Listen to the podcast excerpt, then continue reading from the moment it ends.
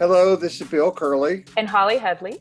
and welcome to the podcast In Between, which is an educational offering of St. Paul's United Methodist Church and Ordinary Life.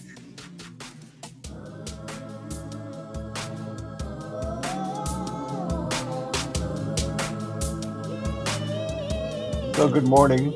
Morning. Almost I not think I would. Uh, well, it, it is where I am morning, late morning. I think I would like to start today with a confession. Oh, okay. Uh, let me um hold on. Let me get my robe on. It's Okay. on. All right.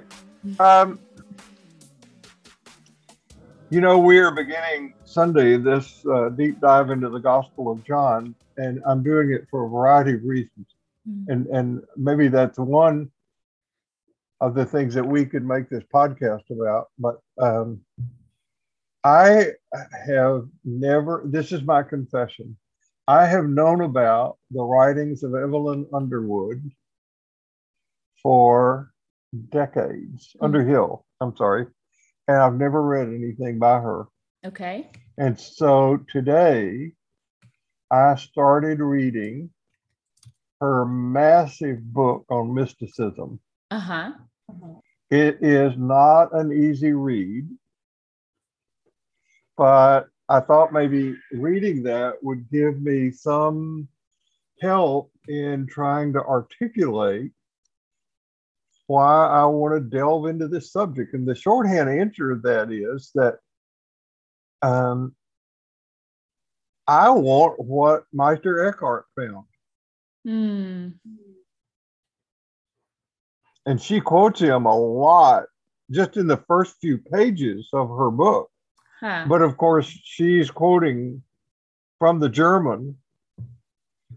I mean, she's yeah. quite a scholar. She was quite a scholar. She's dead now. But have you ever read anything by her? Well, that's what I was going to say. Just even as you're talking and you have this confession that sounded so dramatic, I'm like, oh, I don't even know who she is. So, so oh, I well, I'll, I'll hear your confession then. Okay. Um, so my Yeah. confession is that I don't even know who Evelyn Underhill is until you just I had to Google it while you were talking.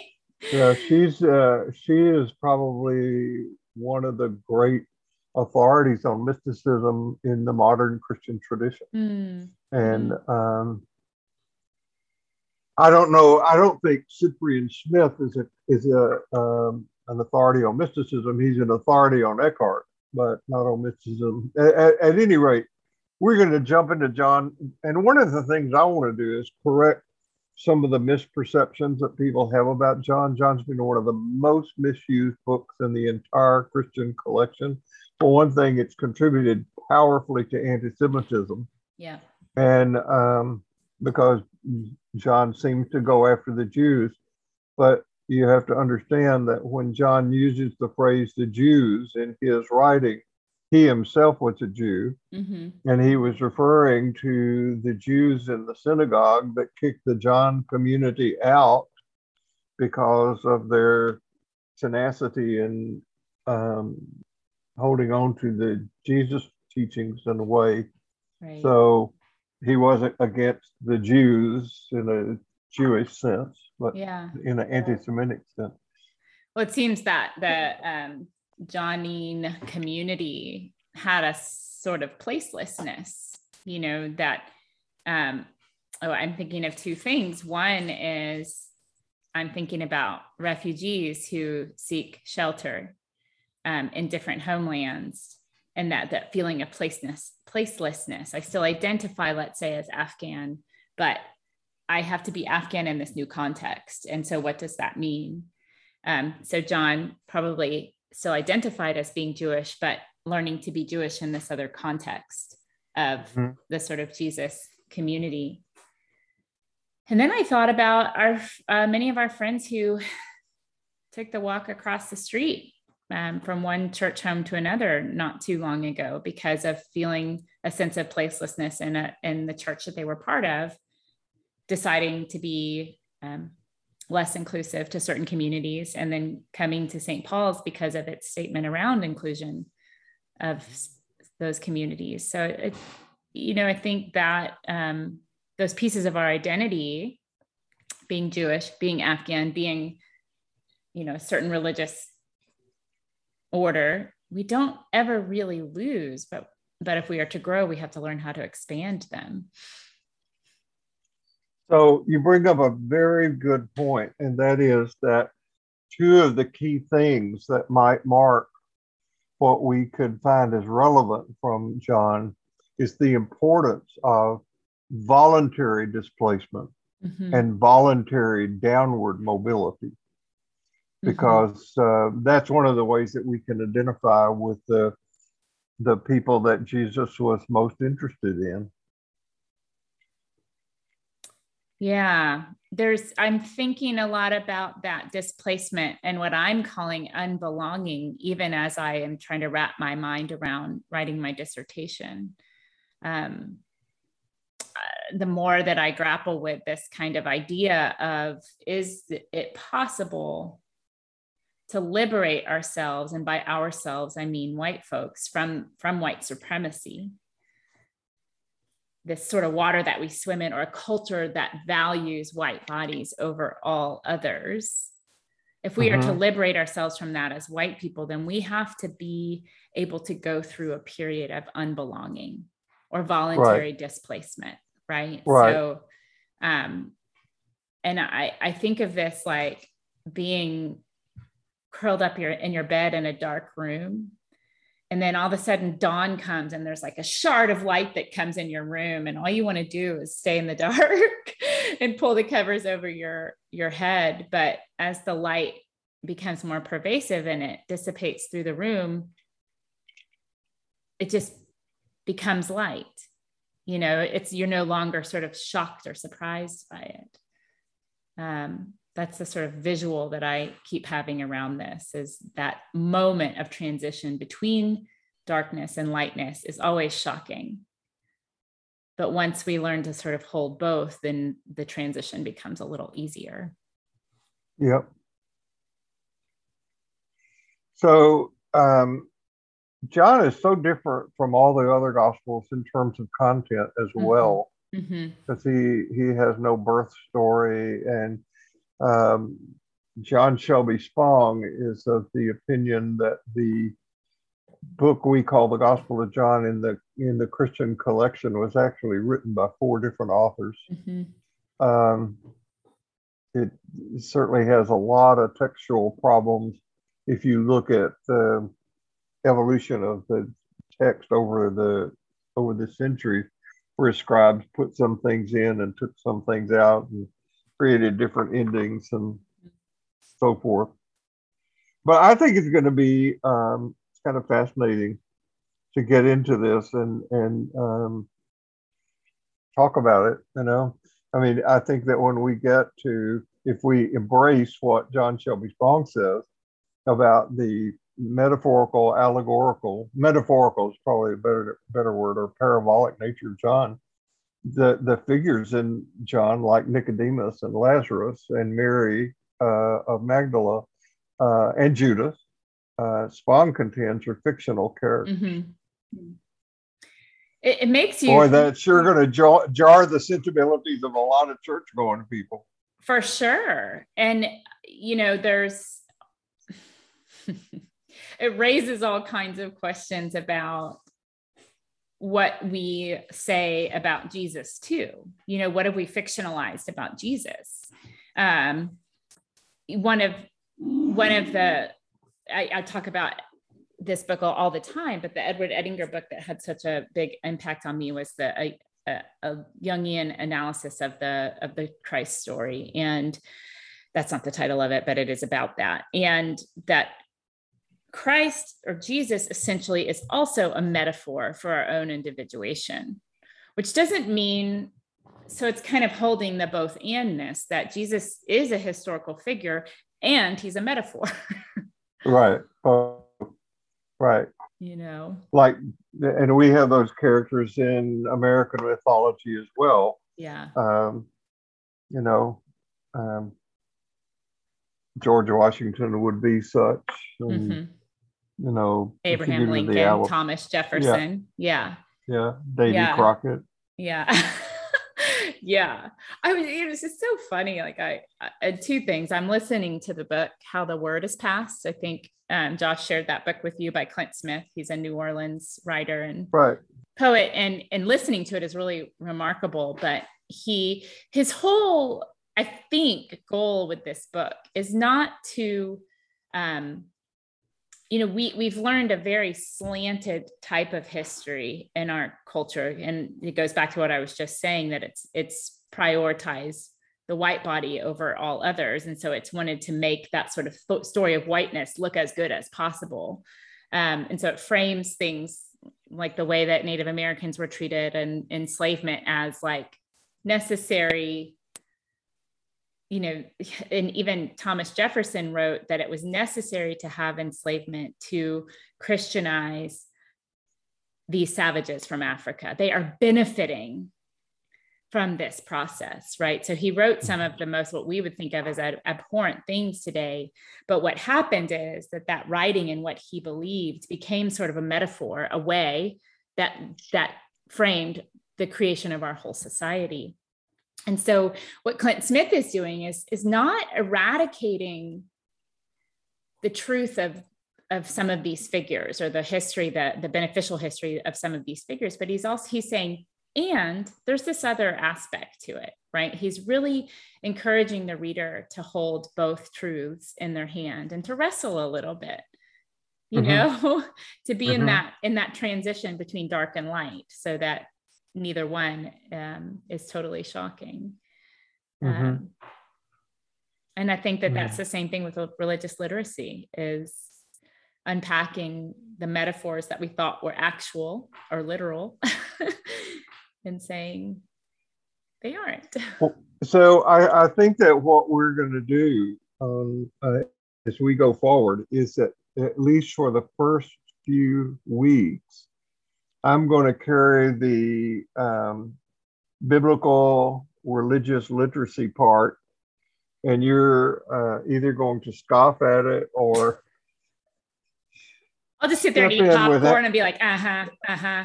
uh, step in with with how we can make this relevant for people who are attending, because I I know, um, and and you've already read part of what I've written, but I'm going to make a deal with people that if they will tolerate my wanting to get into the religious biblical literacy part, we'll reward them with something that really will contribute to their own sense of liberation and growth and and ways that we can make a difference.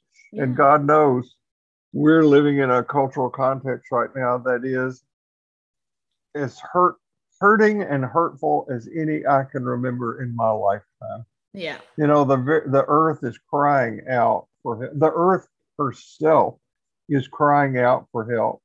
And um, I have talked to more physicians in the last two weeks about how discouraged and um, they are depleted of energy. And and one one said, you know, I hate to say this, but it's really hard for me to feel compassion for a lot of people that are coming in the hospital because they could have prevented it.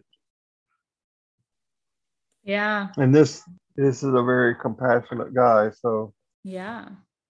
Well, there's yeah. a sort of feeling like we're doing this to ourselves. Um, so there's two things I would love to sort of introduce here, and one is just a thought. And um, I've, I've been reading this lovely little book by Pádraig Ó Tuama in the shelter.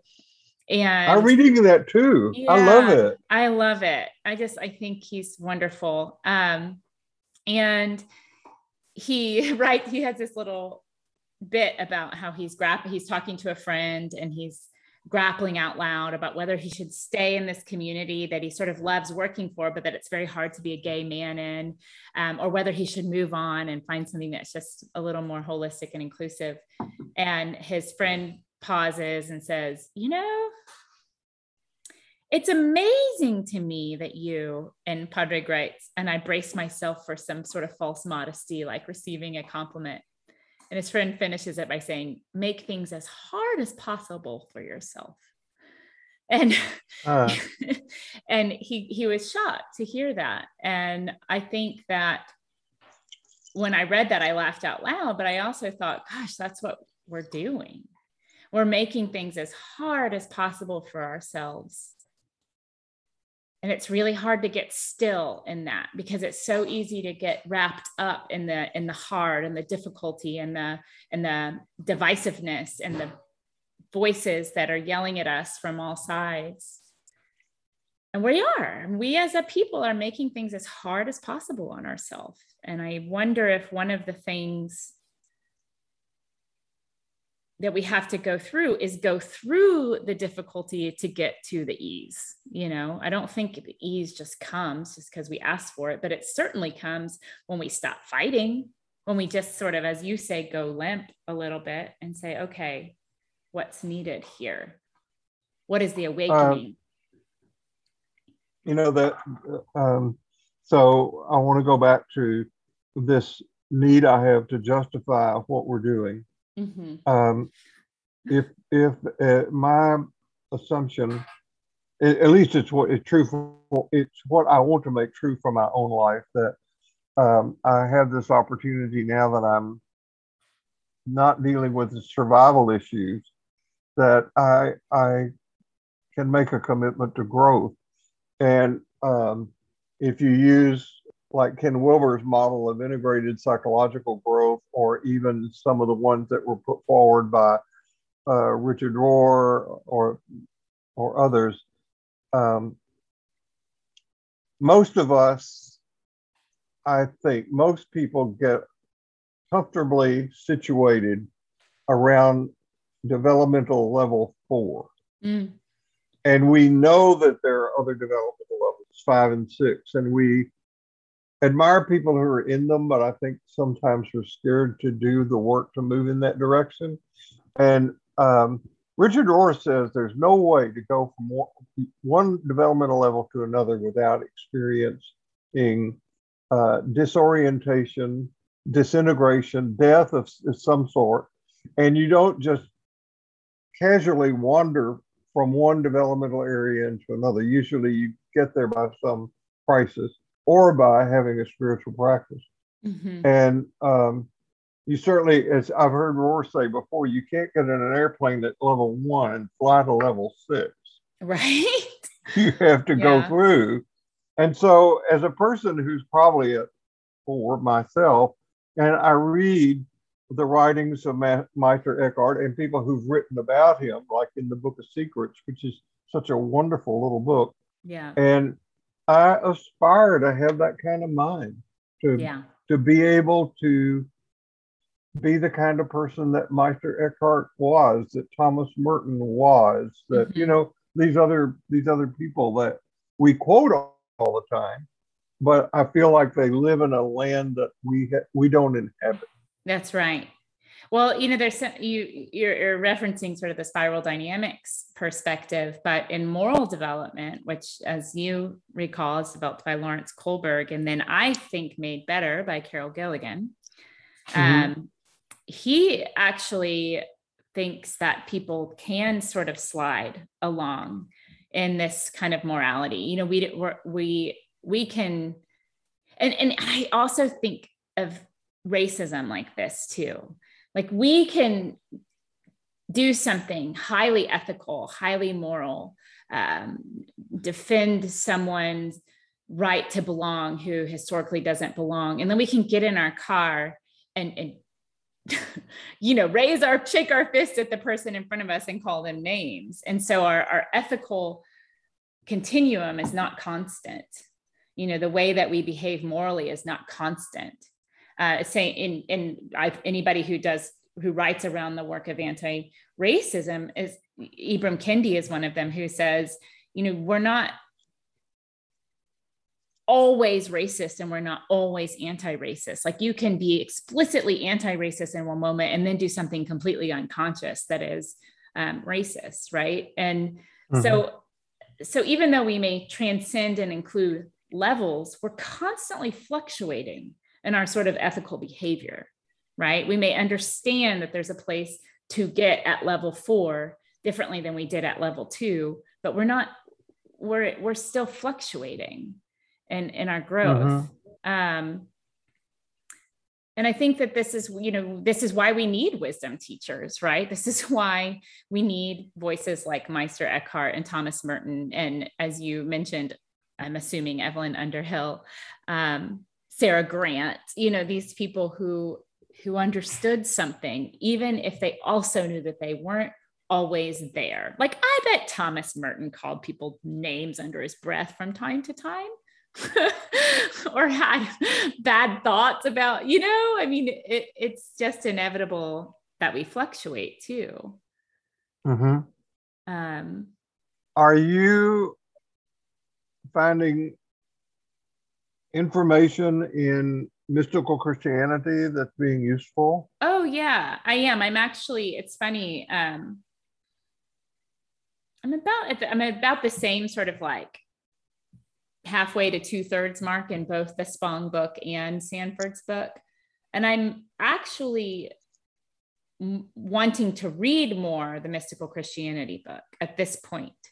I, th- mm-hmm. I think it's, I, I, think because it is, um, it's a bit more dynamic for me. Uh, I, I was saying to you the other day that I thought that Spong still had this kind of um, uh, languaging. And uh, you so eloquently said well he's writing in this christian context. So of course he's trying to put it in the christian context and in that sort of god language that we know. But i get this picture that spong is still sort of seeing trying to even spell out jesus as the vessel between um between sacred and humane or profane whereas i think that I read in Sanford more that that the integration of sacred and profane.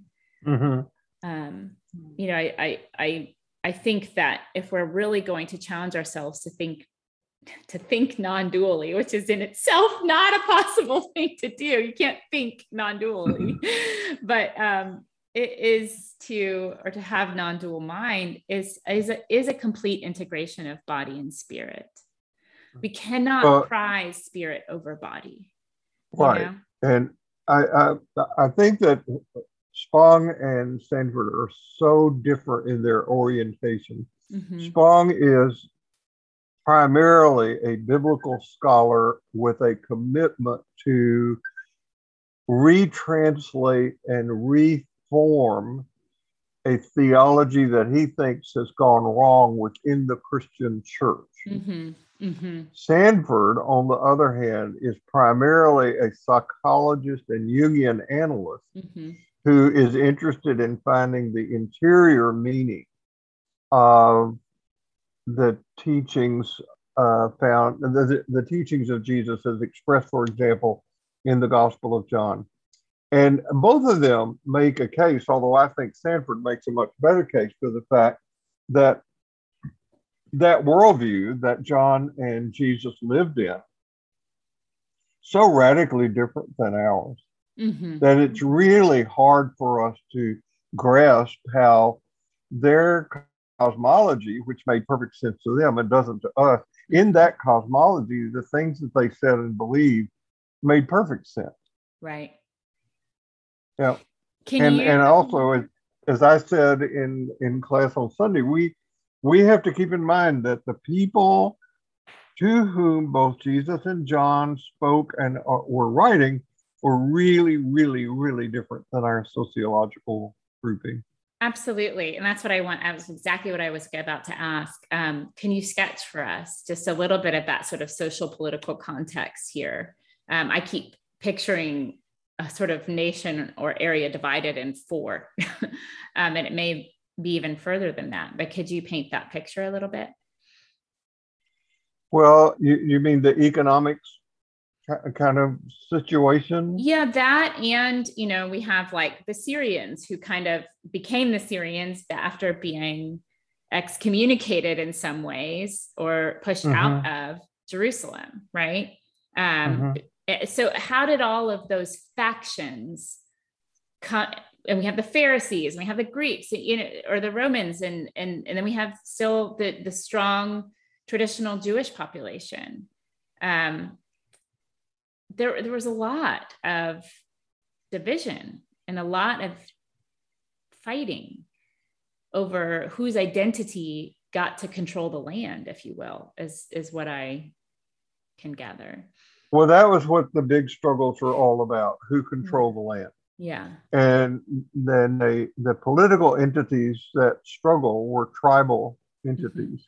hmm And at the time of Jesus, actually before Jesus, the Jewish identity got separated from the land.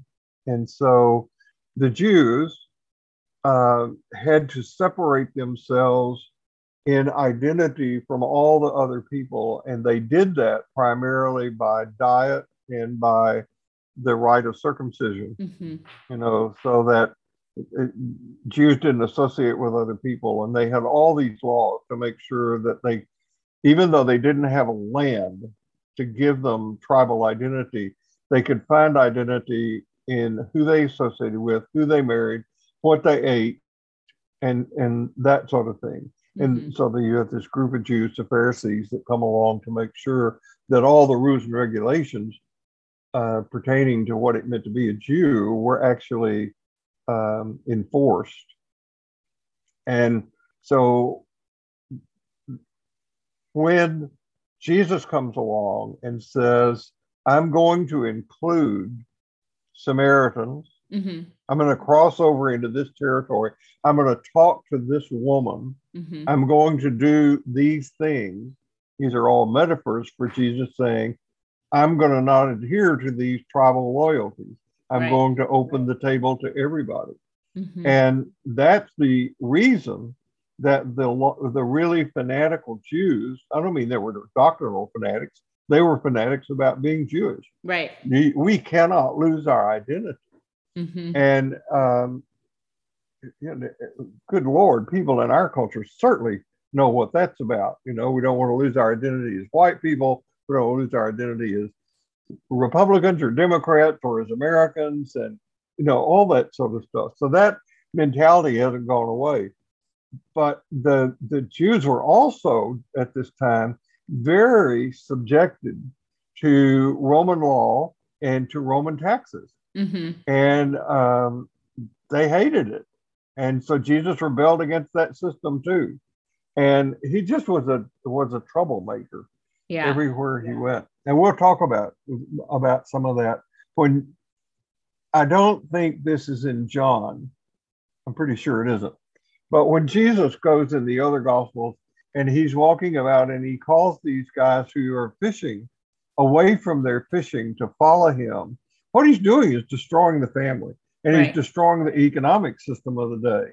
And so we've sort of romanticized and idealized what it means to get up and follow Jesus when, boy, he didn't make any friends with families when he was doing what he was doing.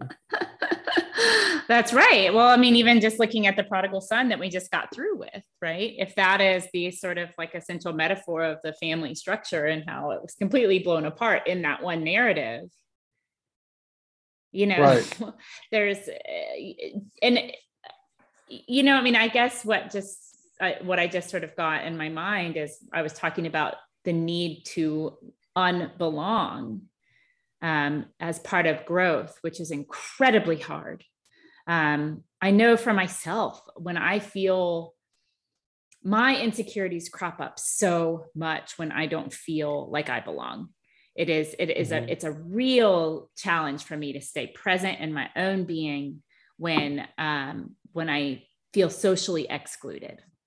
Um, and Jesus really is an example of someone who could unbelong you know he it doesn't seem like he was too tied to any one particular part of either his identity or anyone else's identity in order to say like you're complete as you are i'm complete as i am and that's a really beautiful illustration of someone who could sort of traverse these boundaries Mhm. even though he was protested and stopped and killed for traversing these boundaries um, he still did it.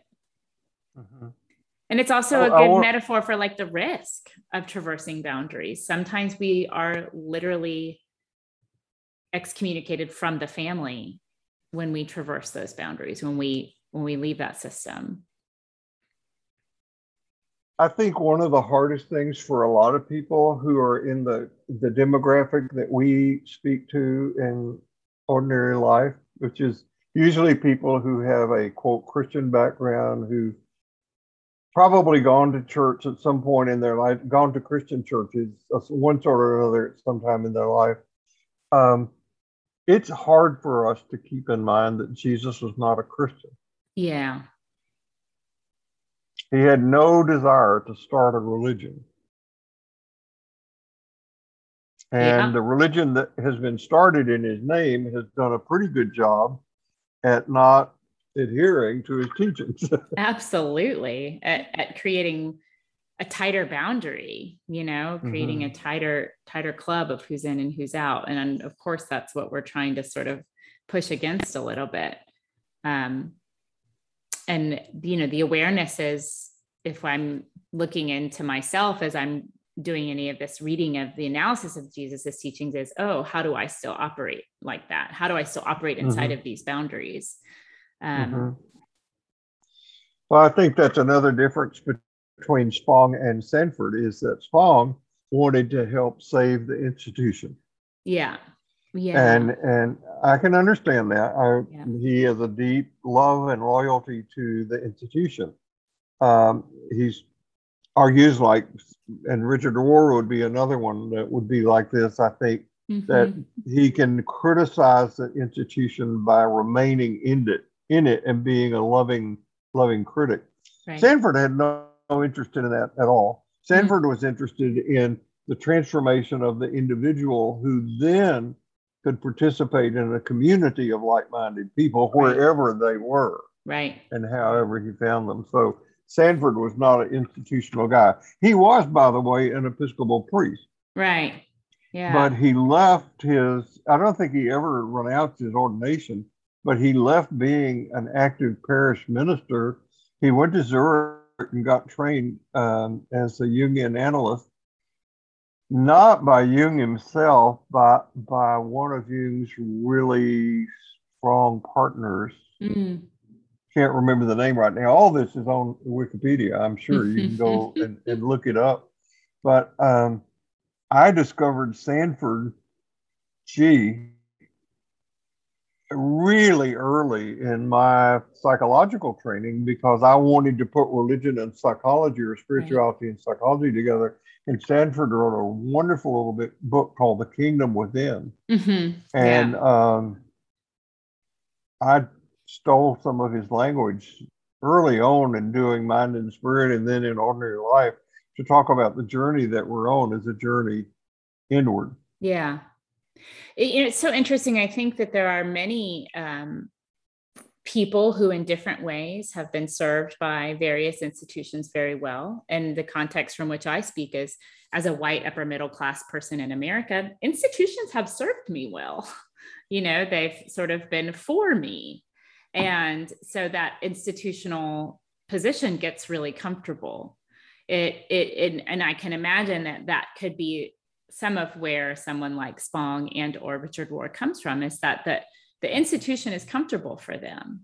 They haven't had to necessarily fight to belong. And so maybe the the the duty that they can provide is as you say pushing from the inside and saying well can we make that can we can we open these boundaries up a little bit more so that more people feel protected by the institution? And then you have the voices that are saying Mm-mm, destroy the institution which i think is jesus's voice. I, I i don't know. Am i misunderstanding that i think he was like not an institutional guy.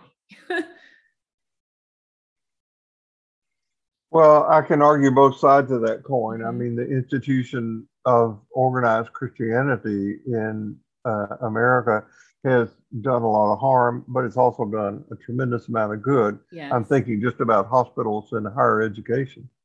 Um, the church has been responsible for starting most hospitals in this country originally. Mm-hmm mm-hmm. and Jewish Jewish congregations have as well.